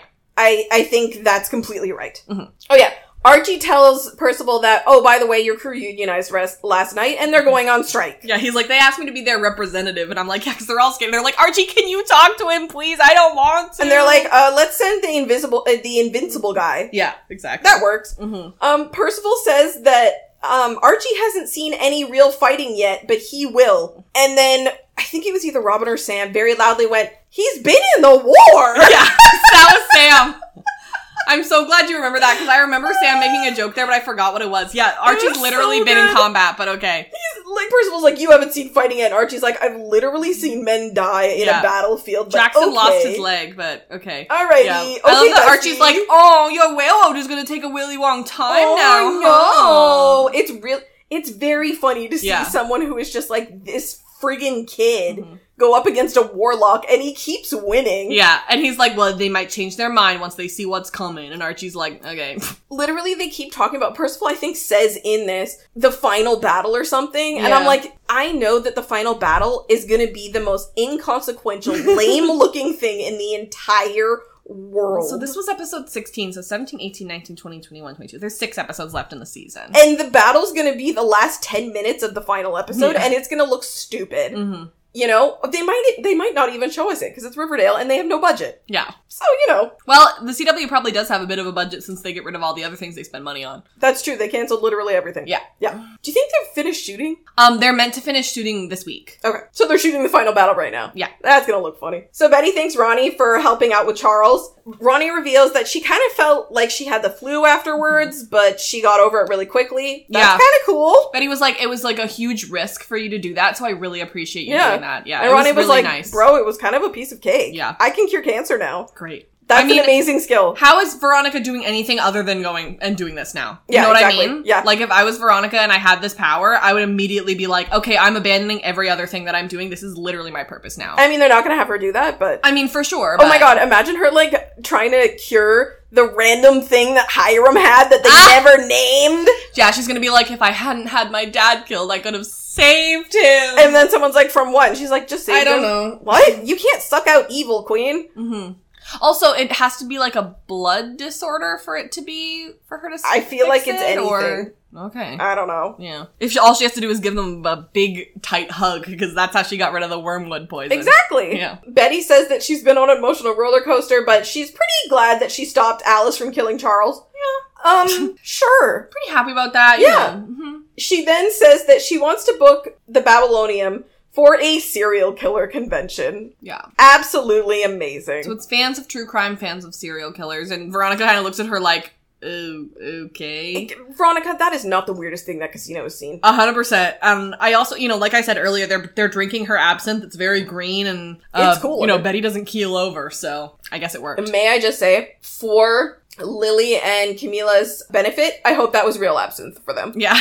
Because the I the, are they very well paid actors? Yes, Mhm. but you gotta absolutely feel something for someone who is stuck doing something that is creatively unfulfilling for Mm. seven years. Mm. You gotta feel something. They're almost free. Yeah. And so are we. It's true. Although I'm gonna enjoy the hell out of that last season. Oh, it, it better be the most bat thing that's ever Yeah. been made. If they go back to this not being supernatural, I'm gonna be furious. Yeah, yeah. So Tabitha returns home and finds out that Jughead left. He returned to the bunker because it's quiet down there. Mhm. He was too overwhelmed by the thoughts of everyone around him and that maybe the bunker will call him down.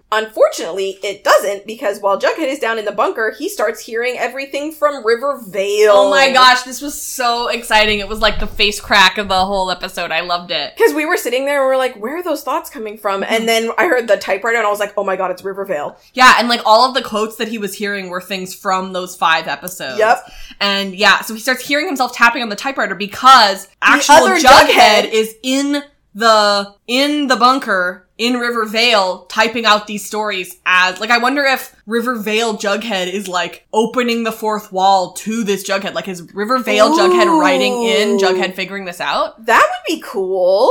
And like maybe he's been trying to get through, but Percival's been blocking it, and now Percival's accidentally like opened Like he said, open the floodgates to it or something. Um, that would be awesome, and I hope that that's what this Yeah. is. But either way, I'm obsessed. And then at the end, when they show the logo, it changes from a D to a V, and it's like, oh, it's so cool. I didn't think that we would come back to Rivervale at Mhm. any point, and the fact that they do keep bringing it back is cool. It was great. I And loved that's this it. episode. Yeah. Loved it. It was a good episode. Right. So let's go into our segments here. Um, which character needs a hug the most? Um, I know he's a serial killer, but I would really like to hug Charles. Ah, but you're too you simp too much for Charles. I love him. and you're unapologetic about it, and I, I appreciate am. that. And my segment is which MILF was the most badass? Tony. Brass knuckle beat the crap out of Kevin in order to get protect her baby. Come on, Yeah. Sam, what are you shipping the most? Betty and Agent Drake. Thank you. Yeah, Betty and Agent Drake, and also FP and Alice out of spite because Yeah. he was pictured. Yes. Thank Yeah. you. Thank you. He would definitely be in her mind palace. Yes, for sure. For sure. Yes. All right. Is Chick dead or what? No. I don't think so. But I'm gonna keep doing this segment until we see Hart Denton again. Okay. I'd like to. I don't think he's dead. I don't think so either. Yeah. I- I don't know how he lived, but Can I just say congratulations on an update to this segment Thank after all you. this time? thank you. Is Hiram dead? Probably not. No. But who knows? I, I bet they end the episode or the end the season with Hiram showing up. That's what my guess is. I wish they would let it go, but I think you're right. Yeah. Yep. Like it's gonna be like cliffhanger, and then we have to wait till season seven. Face crack of the century. Yeah. Now it's time for our best line award. My best line award goes to Percival for You will deliver the beanie unto me. absolute dramatics for what? For you know what? He's got a flair for it. it's true. You know? Mm-hmm. And mine goes to Tabitha and Cheryl for. And Percival, as we know, is all about control. And Tweed.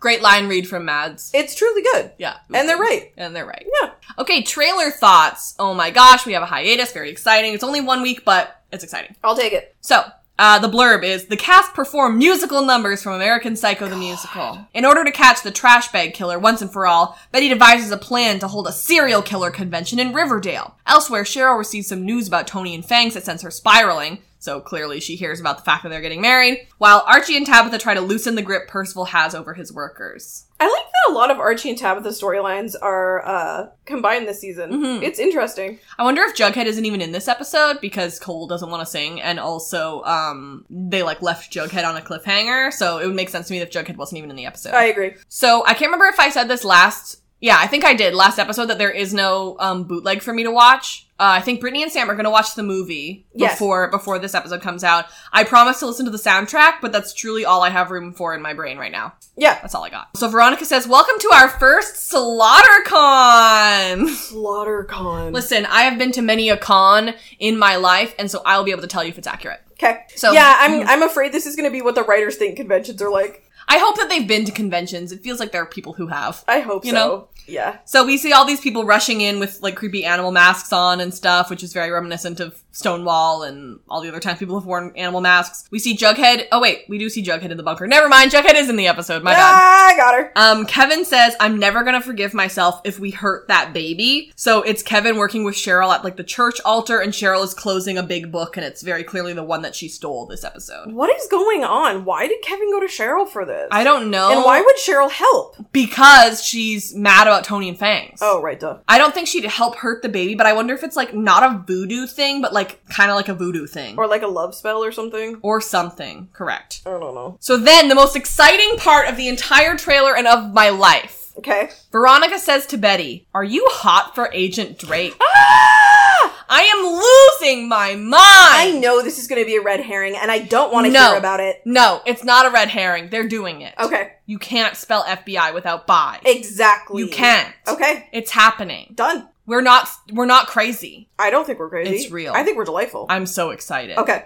In this episode, when Veronica like went to Agent Drake, I was just like, wait, if Betty is taken, Veronica isn't. Exactly. So Veronica and Agent I'm like, Drake. if Betty doesn't want her, I will ship that instead. yeah, I wonder if Veronica's like, are you hot for Agent Drake? Because if you're not, I might go for Because it. I'm like, I'm like kind of into it. Yeah. so then Cheryl goes, my, my, my, and then we see Cheryl and Heather finally kissing. Yeah. I hope this isn't Cheryl being like, I'm upset about Tony and Fang, so I need to get something out of my system and goes and kisses Cher- uh, ki- kisses I mean, Heather. you know that's what it's gonna. I just be. want them. I just want it to be wholesome. You know, Archie says, This is crazy. Veronica says, Crazy. And Archie says, And dangerous. And then we see Cheryl dancing at the con, and Betty clearly is also at this like dance party and sees TBK in the crowd. Probably it is someone dressed up as TBK and not actually TBK. I think it's extremely funny that But- this worked. Who knows? It is hysterical that this worked. Yeah. If it if it did, or if someone's just doing a cosplay, you know? Oh yeah, yeah, fair Yeah, enough. yeah, yeah. All right, so about an hour after we finished recording, um, we got another anonymous ask in our uh, aficionados uh, Tumblr, and I just wanted to make sure that we, we put it in there before the um, before the next episode. Sounds wonderful. So uh, someone said someone because it was anonymous, you see. They do be anonymous. Uh, oh my God, did you see the promo? Yes, I did. yes, we did. with Veronica straight up asking Betty if she was into Drake. Yes, I did. I did. It was great. I feel like I'm being catfished. Yeah. I really hope they aren't queer baiting as they've been known to do. The thing is, this relationship is really giving me some hope, and well, we all know how all the other char- queer characters on the show are going. Kevin is just an asshole. Tony is isolated from the main plots and making some terrible decisions. Fangs pissing everyone off. Cheryl has been stuck in repetitive plots for seasons without much development. And then there are characters like Charles, Chick, and Percival question We're all mark? evil. who are all serial killers slash demons. So aside from little side characters, we have no queer characters or relationships that are really flourishing. So what I'd love is maybe for Barchi to be an open relationship so that Betty and Drake can hook up and Veronica can get some action given her circumstances. Mm. Wait, yeah. What do you think? Also, I love your podcast. I feel like we share so many opinions. I you love so that much. idea. And thank you so much about uh, agreeing Yes. with my opinions. I try to have the best opinions in my opinion.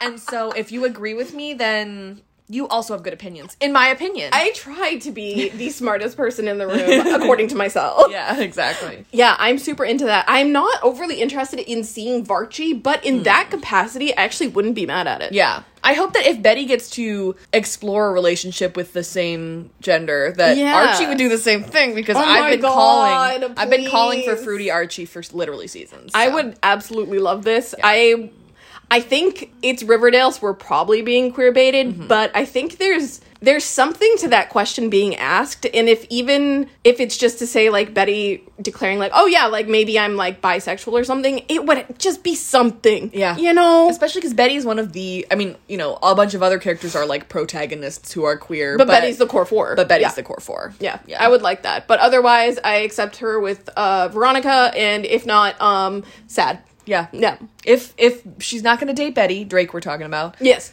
Veronica's un- uh, Veronica's unattached. So.